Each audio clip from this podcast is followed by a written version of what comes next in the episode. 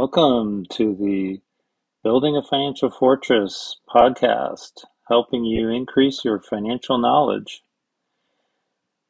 This is episode 11, recorded on April 2nd, 2022. This podcast is for entertainment only and is not investing advice. Do your own research.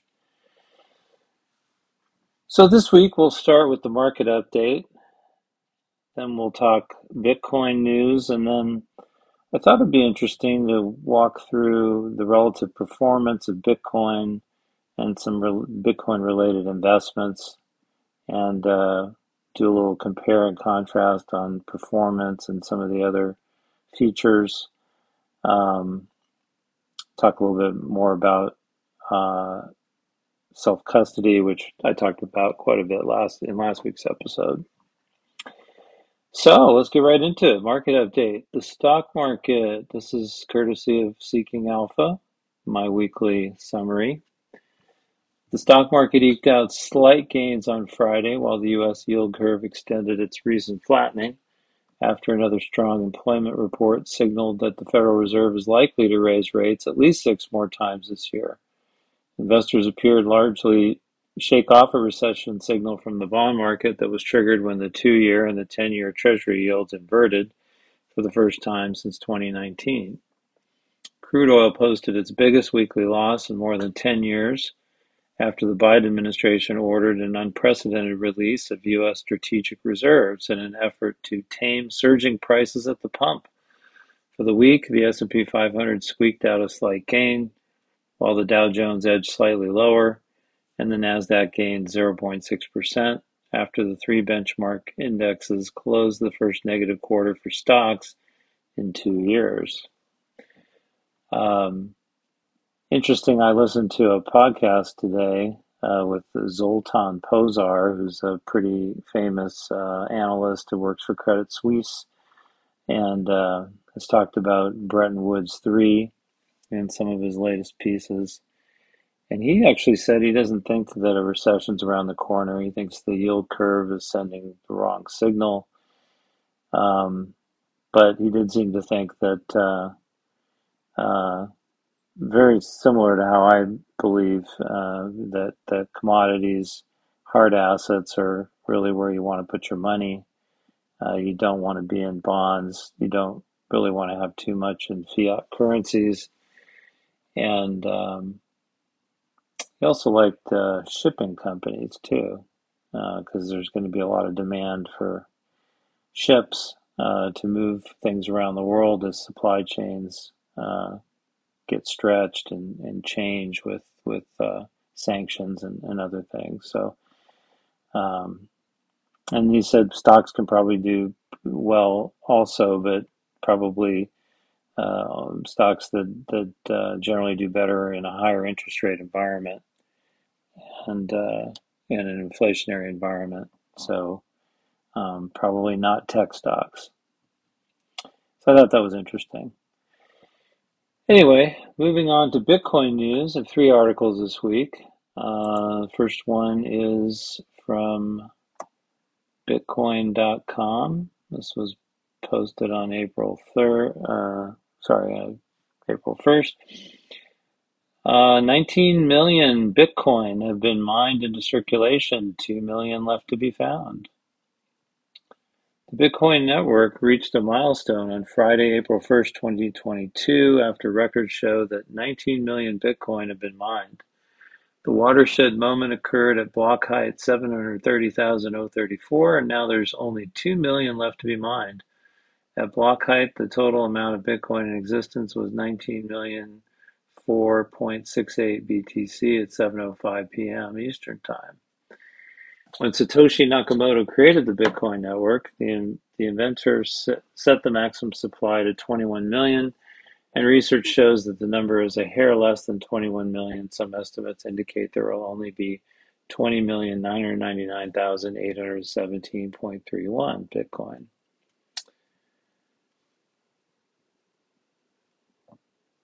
The Bitcoin dashboard at clarkmoody.com, which was leveraged to record the 19 million Bitcoins mined into existence on Friday, shows there's only 1,999,781.23 Bitcoin left to find. Whenever a block is found by a miner, the coin issuance increases by 6.25 Bitcoins per block, which is $289,656 at uh, today's price uh, found.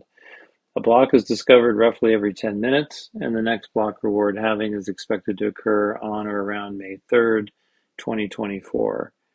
After the next halving occurs, miners will get 3.125 bitcoins per block, and the next halving will take place in 2028.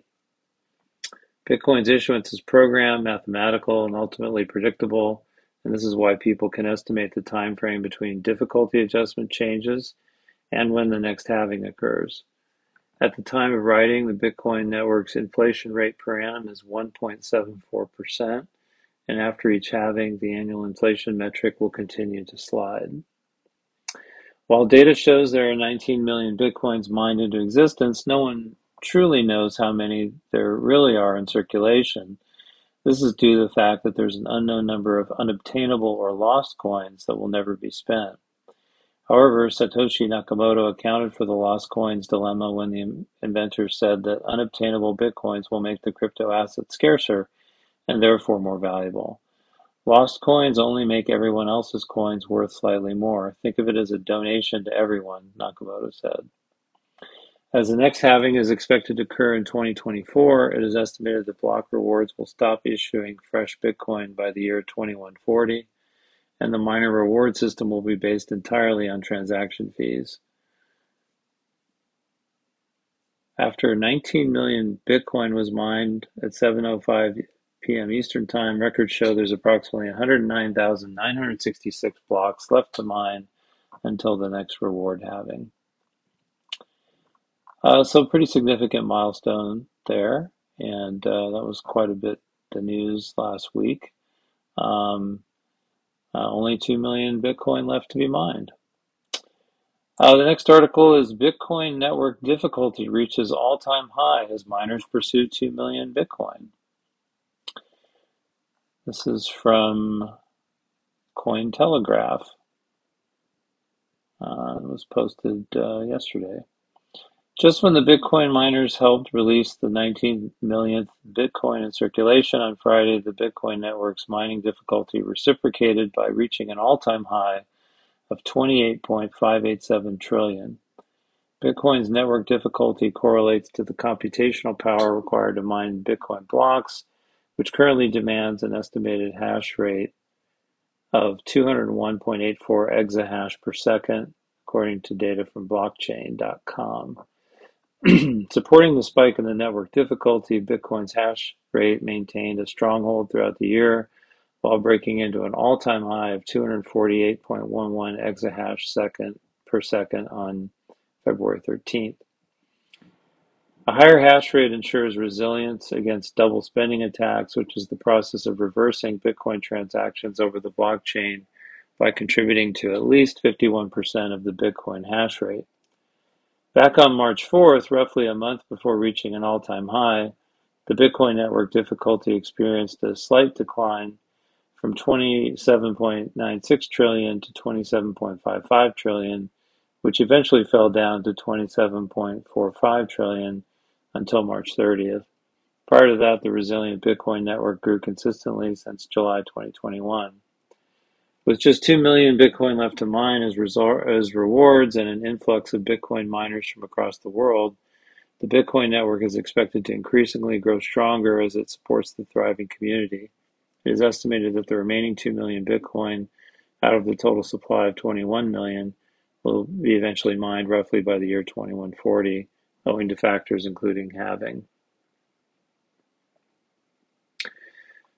So that's also good news because uh, the higher the hash rate, the, uh, the the stronger the network is, the better the security is, and the less likely um, it is to be attacked.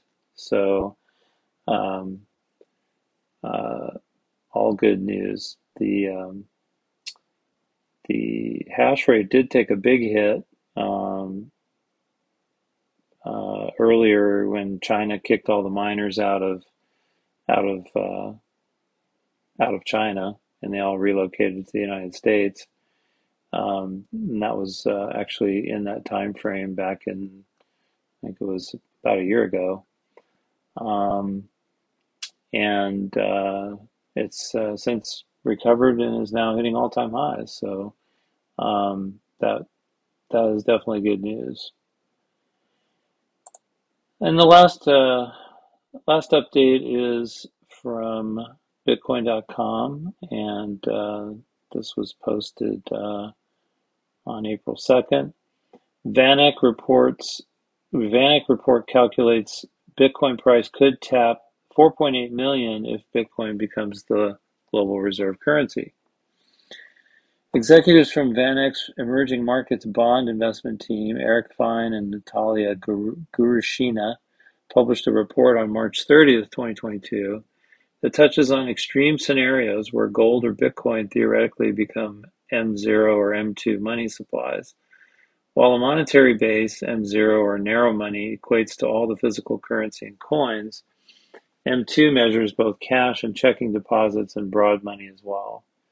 VanEck Insights blog post says money has changed and highlights the recent sanctions against Russia, which froze the country's US dollar, euro, and Japanese yen fiat reserves. Fine and Gurushina write that VanEck's EM bond investment team thinks the world's central banks will act, as will private individual actors. The team attempts to quantify the emergence of gold and Bitcoin backed regimes, and after the calculations, both estimates are quite substantial in terms of price value. We built a simple framework to value gold and Bitcoin. For gold, we divide global money supply M0 and M2 by global gold reserves. The VanEck EM Bond Investment Team blog post explains. The money liability is divided by the reserve asset. We used re- current reserve holdings in troy ounces for gold, and we used the current exchange rate to convert the monetary base liability into US dollars. The EM bond investment team ex- explains that the implied global price for gold using M0 divided by global gold reserves for countries with the largest gold holdings is $31,000 per ounce average and 21,000 per ounce median. Additionally, the implied global price for gold using M2 data divided by global gold reserves is around $105,000 per ounce, VanEck's report notes. VanEck's team did the same calculations for Bitcoin, in contrast to cryptocurrency to cryptocurrencies, because the potential supply of crypto is infinite, while Bitcoin has a 21 million coin supply cap. The report notes that the upside would be higher with Bitcoin (33x) than gold (16x). The implied price of Bitcoin using the same aggregate M0 that we used for gold is around $1.3 million per coin, the authors noted in the report. VanEck's extreme scenario calculations further estimate the implied price of Bitcoin using global M2 is $4.8 million per coin. The report's authors stress that the circumstances required for this to happen would be an unusual event, and assumptions are based on the probability of that extreme scenario occurring or on the portion Bitcoin will be fulfilling in any new reserve status, VanEck's report states. At the end of VanEck Insights blog post, the authors say that something big has happened and they are attempting to quantify the impact. Stories about the future of money are interesting, but if one agrees that this is a potentially new paradigm, an attempt at quantification is needed, VanEck's report concludes. That was our intent with this exercise, to be as specific as possible about the nebulous and complicated issue. The key asset price implication of the big change is significant upside in gold and Bitcoin. So that's pretty interesting, and that actually dovetails into the um, the uh, podcast I was talking about earlier uh, and some of the things that Zoltan has been writing about as it relates to uh, the new monetary regime. And um, it certainly seems that um, hard asset backed currencies is is going to be the uh, the wave of the future um, because uh, currencies that, that, that don't have any backing, like all fiat currencies, uh, are are um, well, they're in trouble. Um, you know, most of the countries, like in in uh, Europe and the United States, are heavily in debt. Um, they're in zero interest rate or very low interest rate environments. So raising interest rates, which needs to happen to combat inflation, is very very difficult to do.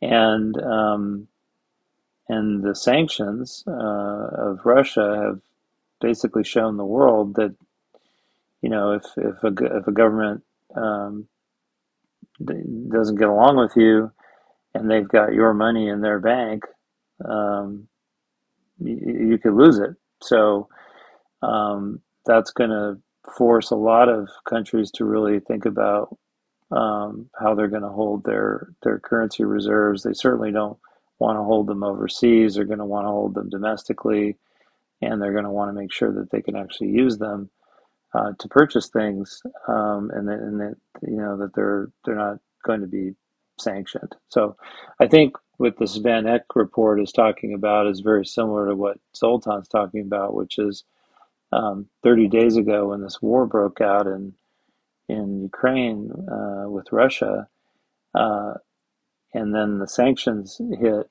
um, was really a watershed event in uh, in uh, global economic history, and um, it's important to note that things, you know, that it doesn't just happen overnight, but over time, um, uh, you're going to see the changes happen. And, and when we look back on this, probably in five or 10 years, um, it'll be stunning, I'm sure, but it'll, uh, it'll, it'll probably happen very slowly.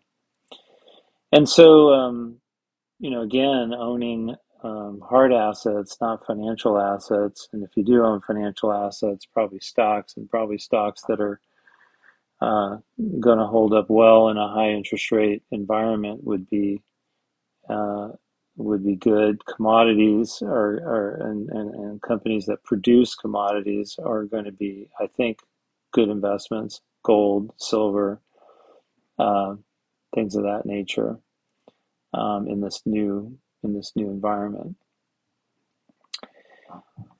Okay, so moving on to uh, talking about relative performance of Bitcoin and what I'll call Bitcoin related investments. Um, so these are some of some of these I've I've talked about in the past. I've mentioned in some of my writings and in some in some of my um, podcasts. Um, uh, so obviously, there's just you know Bitcoin itself, owning Bitcoin, um, and I continue to think the best way is to hold it yourself, self custodied in a hardware wallet. Um, so we'll start with the first. Uh, we'll start with maybe the last twelve months performance, and then we'll just kind of look at, at each of these uh, individually and how they perform. So Bitcoin course, been a rough uh, 12 months. It's down 20.89%, um, uh, which isn't great, but uh, but of course, if you zoom out, it's done quite quite well over over a longer term. Uh, but I'm just using that time frame just to benchmark. So 20.89% negative return. Now, Coinbase, which is you know uh, an exchange, so they don't typically uh, have that much uh, on their on their books, that much cryptocurrency on their books. They make their money off of uh, storage and uh, you know transaction fees for for um, facilitating buys and sells and that sort of thing. So they're down 25.4 percent over the past 12 months. Uh, Marathon Digital, which is a big uh, Bitcoin miner, is down 41.44 percent over the last 12 months. MicroStrategy, which is uh, you know a software company that has levered up their balance sheet and bought a lot of Bitcoin uh, in a number of different ways through stock issuance, bond issuance, convertible bond issuance. Um, and uh, so they're they're down 30.82 percent. And then uh, Grayscale Bitcoin Trust, which is a um, closed-end fund that owns um, Bitcoin and it, it trades, uh, is down 37.02 percent. Um, so I'm looking at these these different investments. I mean, obviously they, they they're all performing over the last 12 months uh, worse than uh, Bitcoin, and and for miners that's to be expected because they tend to be more leveraged, uh, both to the downside and the upside. Um, MicroStrategy is probably suffering a bit from being a tech stock and getting caught up in that sell off. And Grayscale's um, is a hard one because uh, there there was a time where where there was a premium um, uh, of the uh, price uh, of the shares uh, over the uh, net asset value of, of the underlying Bitcoin, and that evaporated. Now there's a 25 26 percent discount to to NAV. So um, uh, so so that's obviously contributed a bit to its its volatility. Um, but one thing you have to also consider, in addition to the performance, is um, you know what's what's the counterparty risk. And when I think of counterparty risk, I think of it in different layers.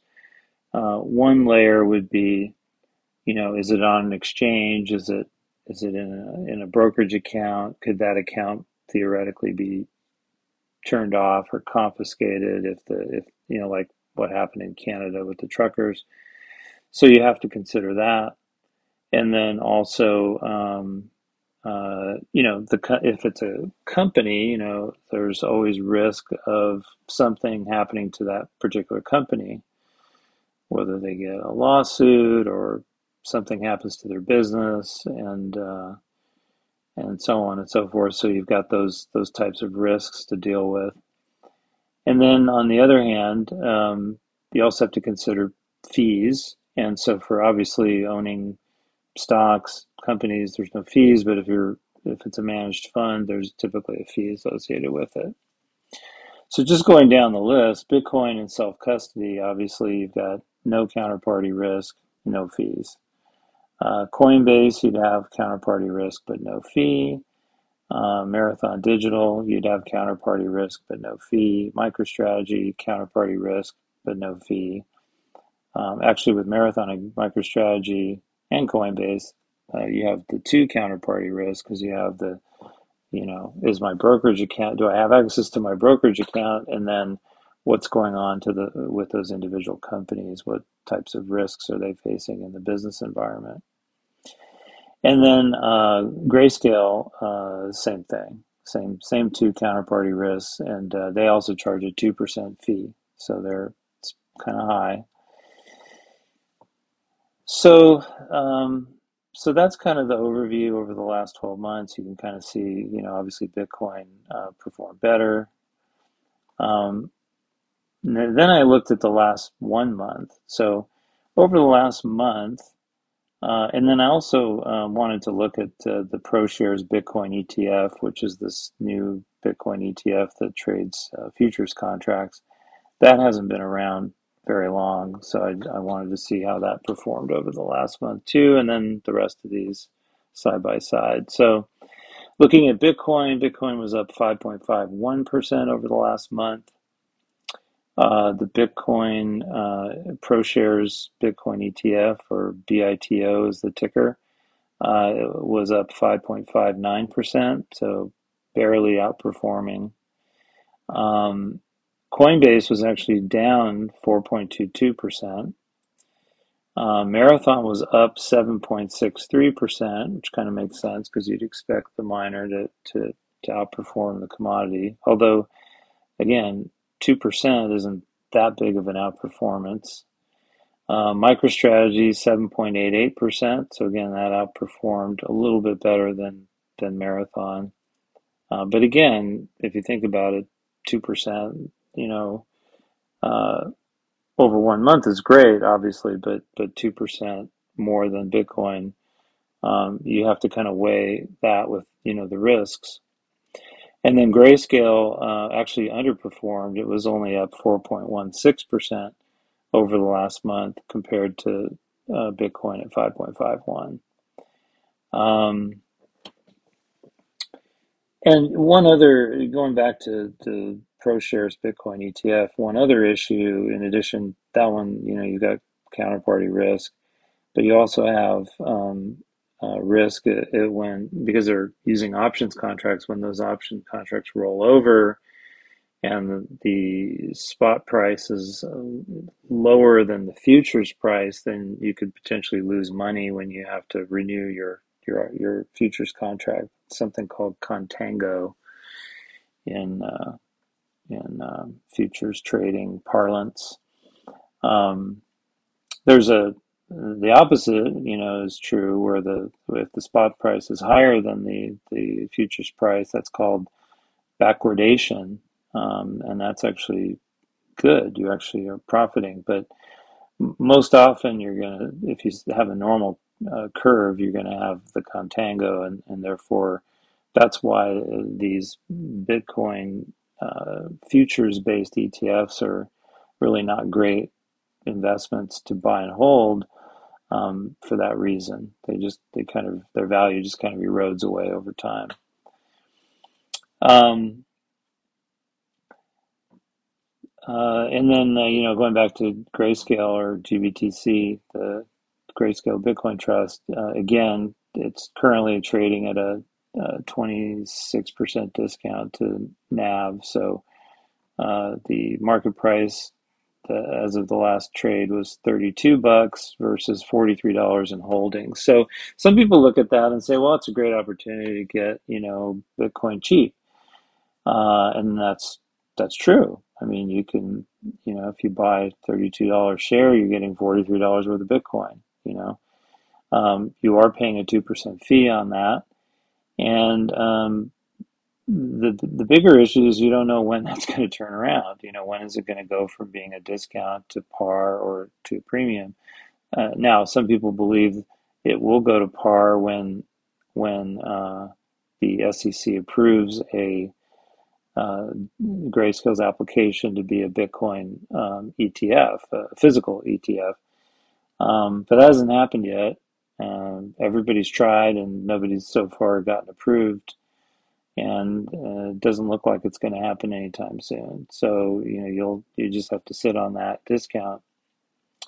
Uh, and again, there's some other you know downsides. Obviously, the the counterparty risk and the fees. So so looking at all this, I mean, yes, you do get some slightly higher leveraged returns with uh, miners and, and things like MicroStrategy. Um, but I think my conclusion is, you know, why take the risk?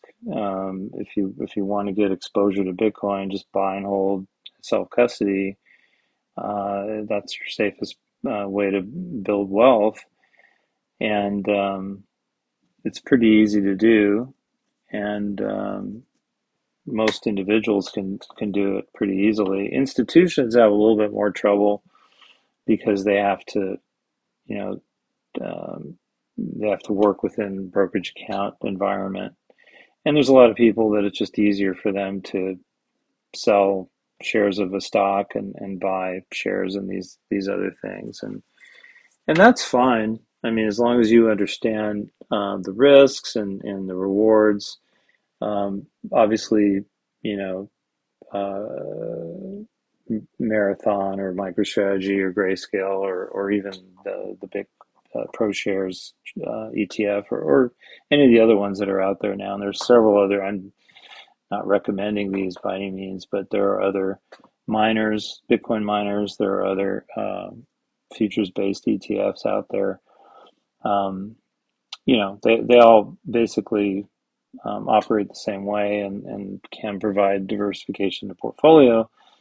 But it seems like the simplest, easiest, and, and you know, um, best performing, least risky way to hold Bitcoin is just to hold it yourself.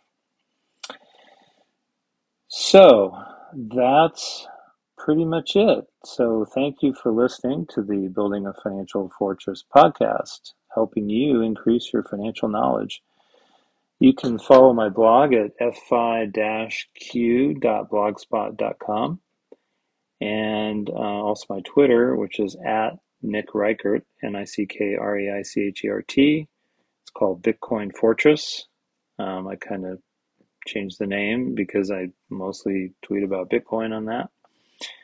I'm pretty active there, and I do like to post, um, you know, interesting things that I come across um, for my followers to to read on uh, different financial topics. Um, and I will talk to you next week. Hope all is well. Take care. Bye bye.